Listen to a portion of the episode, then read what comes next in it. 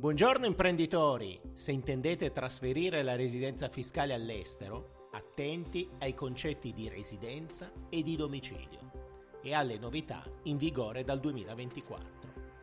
Sono considerate residenti in Italia le persone che per almeno 183 giorni, 184 negli anni bisestili, hanno la residenza o il domicilio nel territorio dello Stato.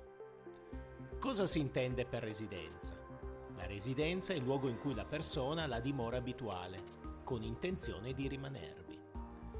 Per identificare la residenza, quindi, è necessario verificare la permanenza nel territorio italiano, ma non è sufficiente. È necessario che sussista anche l'intenzione di rimanervi, intenzione desumibile dalle abitudini di vita e dalle relazioni sociali. Cosa si intende invece per domicilio?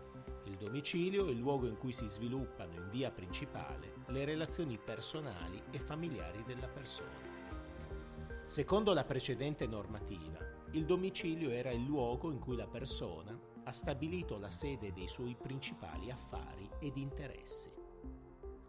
Pertanto, secondo la nuova definizione, è attenuato e passa in secondo piano il riferimento alla sfera professionale, economica e patrimoniale. Questo criterio non è di facile applicazione. Il contribuente, per esempio, potrebbe eccepire che nello Stato estero esistono relazioni personali di pari importanza, magari proprio legate all'attività lavorativa. Pertanto la residenza fa riferimento ad una situazione di fatto, in quanto implica la verifica della presenza del soggetto nel luogo. Il domicilio costituisce invece una condizione di diritto in quanto prescinde dalla presenza reale del soggetto sul posto, ma dipende dalle relazioni personali e familiari.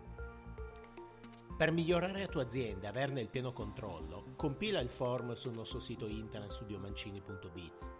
Continua a seguirci sui social Facebook, Instagram e LinkedIn e iscriviti al nostro canale Telegram Il Commercialista. Non perdere i prossimi podcast ogni lunedì mattina. Io sono Marco Mancini dottore commercialista e business coach professionista.